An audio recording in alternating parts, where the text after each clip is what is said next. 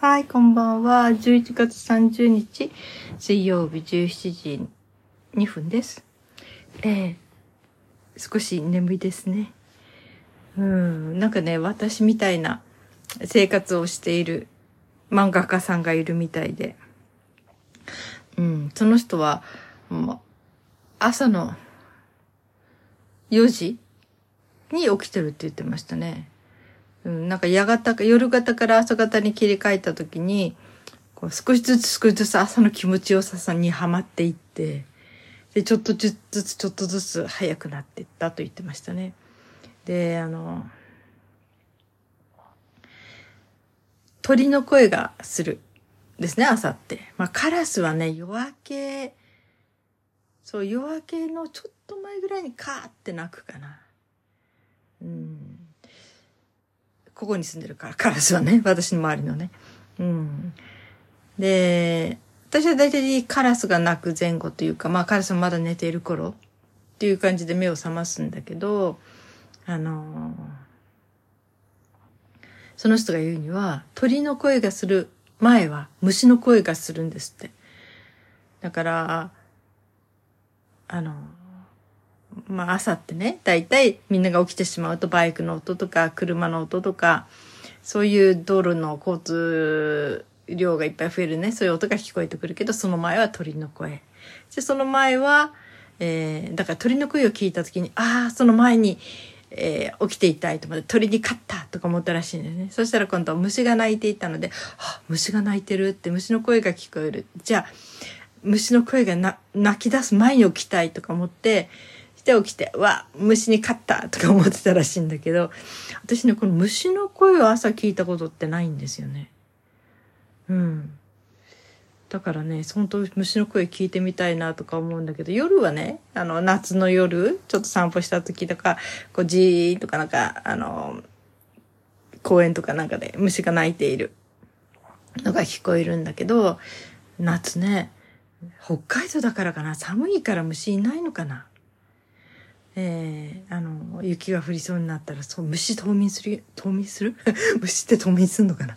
そっか。そういうこともあるのか。私あんまり朝方に虫の声聞かないっていうのは、本当に虫の声って夏だけですね、割と覚えてるのはね。うん。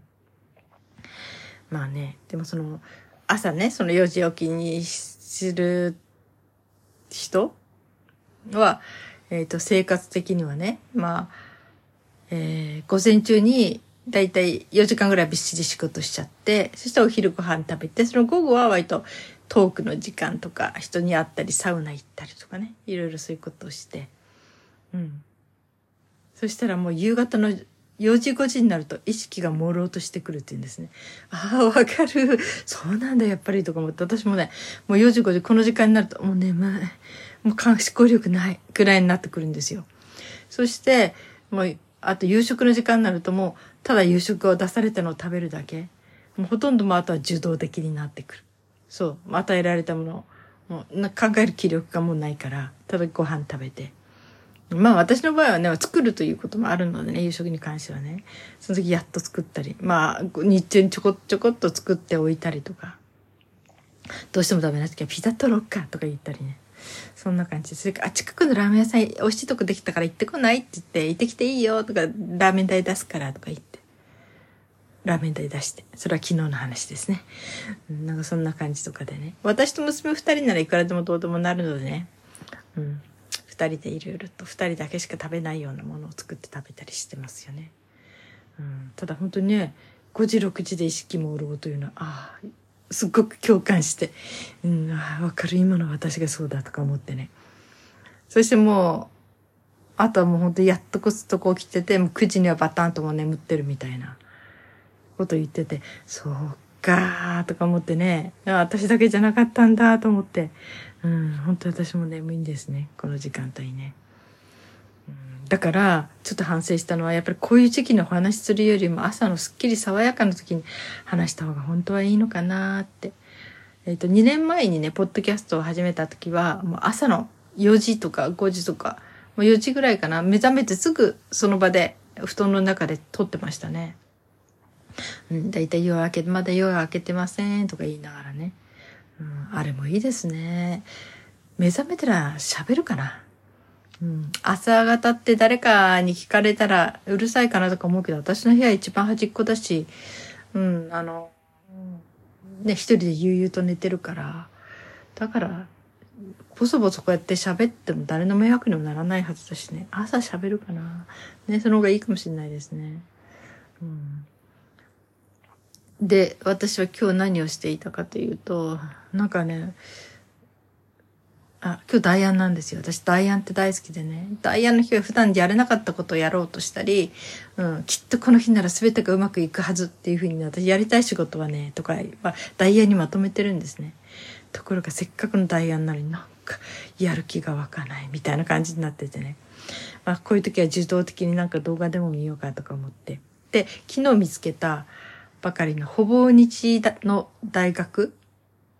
ほぼ日の学校っていうサイトがあって、1ヶ月無料なんですよ。その後は月々680円だったかな？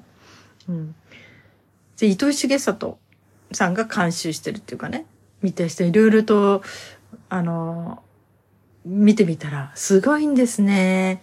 あの、講師の面々が、阿川佐和子さんとか、それからね、昔懐かしい前川清さんとかね、こういう人が自分のいろんなね、ことを本当にボソボソと雑談する、なんかすごく親近感持つような感じのね、うん。とかね、もう本当に、えー、有名どころの人がずらずらずらずら並んでる。うん。もうその道の一流の人で、そして自分なら会うことができない。普段生活したら会うことができない人たちの話を聞ける。で、全然堅苦しくないんですね。講義とかじゃなくて、対話式とか対面式？ということもあるし、まあ、あの、講義みたいに話してる人もいるけど、とにかくいろんなことがある。まず、メンバーに驚いちゃったっていうのと、まあ私がすごくファンになってるっていうか、あの、声のね、専門家の先生、山崎弘子さん。その人が、そこで、えっ、ー、と、三、講師になって3回、その、載せてる？うん。で、そこで初めてその先生が、え、生で喋っている、生でとかな、話しているところを聞きましたね。私、あの、なんていうかな、本でとか、うん、そういう文面でのやりとりはしてたんだけど、生っていうか実際に喋ってるところとかね、講演してるところとか、そういう声は聞いたことがなかったので、なんかすごくわ、聞けてよかったって、その先生が所属しているところで、え、ここ何？と思って見たら、ほぼ日って書いてあって、え、ひょっとしたら糸井重里さん？とか思って糸井重里さんとこ、見て、あとメンバー見たらずらずらずらずらずらずら出てきて。要するに本当にこんな学校あったらいいなっていう大人のためのね、学校、うん、いろんな人たちがいろんなことを教えてくれて、いろんなことを話してて。うん、だからとってもね、面白くてね、今日の私10人ぐらい見ちゃったんじゃないかな。うん、本当に、次々と飽きない。まあ私も好奇心が旺盛なんだけど、例えば、あの、飛行機の中で、えー、食事が出ますよね。なんか眠くてその専門用語が出てこないけど、その食事の作るとこの裏のいろいろなこう、えっ、ー、と、ことも全部映像で見れて、で、こんなのめったに見られないなとか思って、そうだ、飛行機で機内食を、の提供ってこんな感じになってるんだって、こうやって作ってこういうことがすごくあれしてるんだなとかね。で、そこで、テーマを一つ持って私がその空の上と地上では全然作り方が違う、全く違う地上での常識は空では通用しないと言って、パティシエの人がスイーツをね、機内食として食べる時のことをの工夫を話していましたね。うん。気圧も違うし、本当にもういろんな面でいろいろ違うらしい。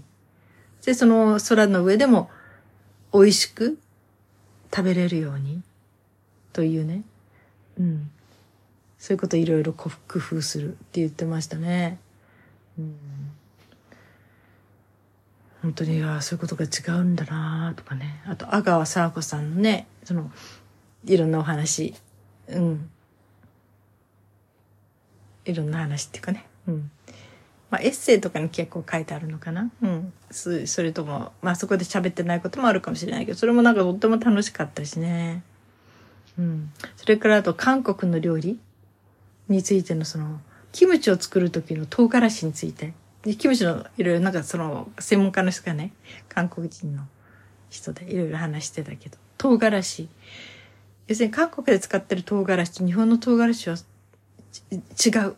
だから日本の唐辛子をそのまんまキムチに入れちゃうとちょっと普通より辛くなりやすいとか。それから中国で作ってる中華風の中国の唐辛子を入れるとちょっと酸味が出てくるとかね。そういう話もしてましたね。だから本当にやっぱり、えー、韓国のキムチを作る時は韓国の唐辛子を使うのが一番こうねそれはキムチらしい味になりますよね本場だからそういう話をしていてそれも面白かったしそれからね、おにぎりについて、本気でおにぎりを握るっていうのでね、そのおにぎりもその、どれだけ力を抜いて握れるかがポイントで、でお米というのは炊きたてのお米というのは、お米の表面に旨味成分がついてるんですって。それをギュッと固めて絞ってこう、ち、ち、あの、固く握ってしまうと、それがこう、なんていうのか、潰れるというのかな。うん。もったいないことになって、それが、あの、軽く握ることでそれぞれお米が立つとその味の旨味成分が点点でこう味わえるっていう表現してましたね。ああそういう意味があったんだってよくねお米の立ったおにぎりが美味しいって言ってたのね。うん、それからそのその人はおにぎりを握る時にバラバラな大きさで握るって言ってました。っていうのは、要するにお腹がね、いっぱい入ってて、ちょっとしかも空いてないって、まあパーティーとかに出すときなんかそういう感じなのかもね。それがいいかもしれないね。だから、その、ちっちゃく握ったのやら、ちょっと少し大きめに握ったのやら、いろんなサイズで握っておくと、それぞれがみんな、あの、食べやすい。うん。これあの人も言ってましたね。う、うおつか、うお、うおつかさん。魚塚仁之助さん。この人も料理研究家だけど、この人もね、本に書いてましたね。とにかくおにぎりはその人は小ぶりで握るってました。ちっちゃくと。その方がみんなが食べやすくて、みんなが使食べてくれる。って言ってましたね。うん。で、今日のその本気でおにぎりを握るっていう、その、いろんなサイズを作って言った人も、その、一言言うのは、大きなおにぎりを押し付けない。っていうね。うん。ああ、そうだよね。おにぎりドンって出されても、いや、あれ一つは入んないな、みたいな時に、でも出されたら食べなきゃ、みたいな、そんな感じがあるからね。確かに、いろんなサイズがあると便利ですよね。いや、このサイズでふと思っちゃうんだけど、あの、子供食ってあるでしょ？外行って外食のね。お子様メニュー、あれ、老人メニューってもあるはずですよね。もういろんなところに。なきゃおかしいと思うのね。老人の人ってそんなよくった高齢者の方とかたくさん食べれないと思うんですよね。だけど残すの嫌だし、でもお子様ランチっていうわけでもないしね。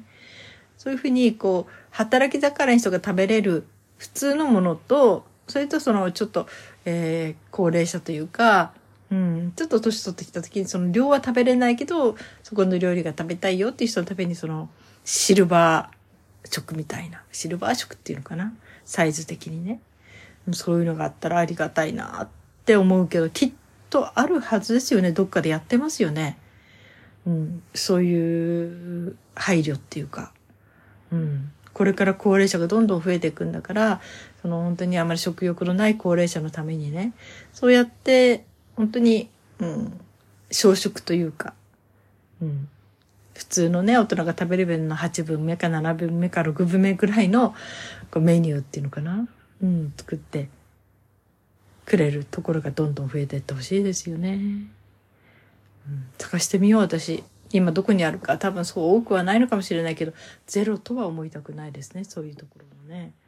老人用メニューっていうか老人って言葉も悪いな。シルバーって言えばいいのかな、うん、あこんなこと話してたらもう14分になっちゃいましたね。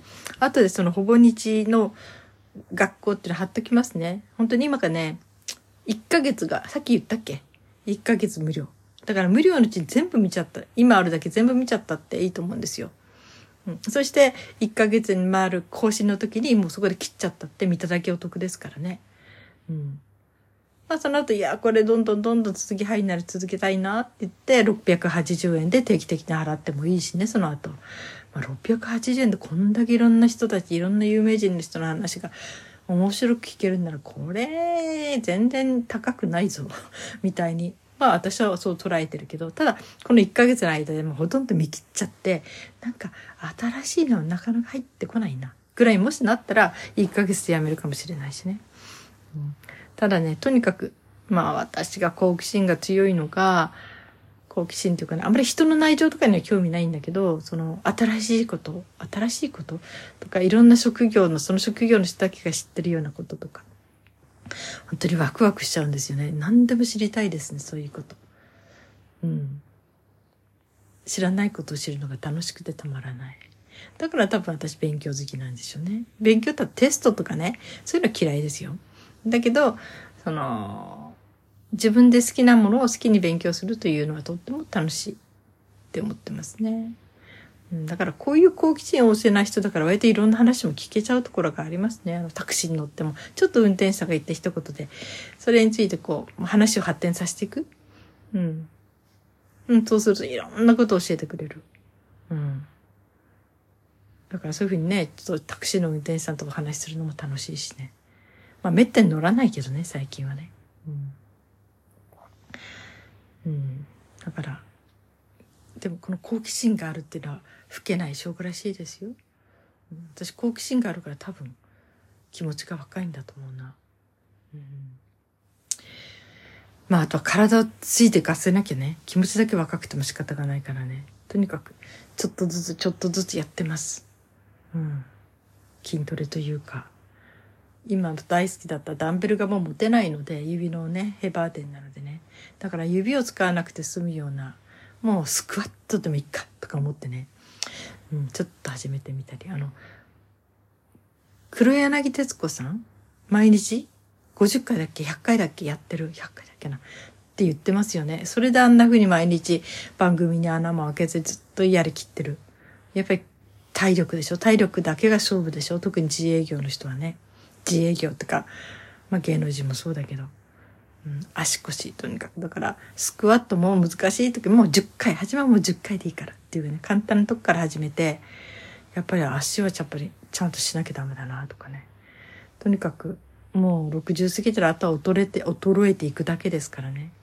だけど、筋肉っていうのは死ぬ寸前まで育てることができるという、こう、ものらしいから、寝てる人は寝たきりのままでも足首を回すだけでも筋肉が育っていくし、うん。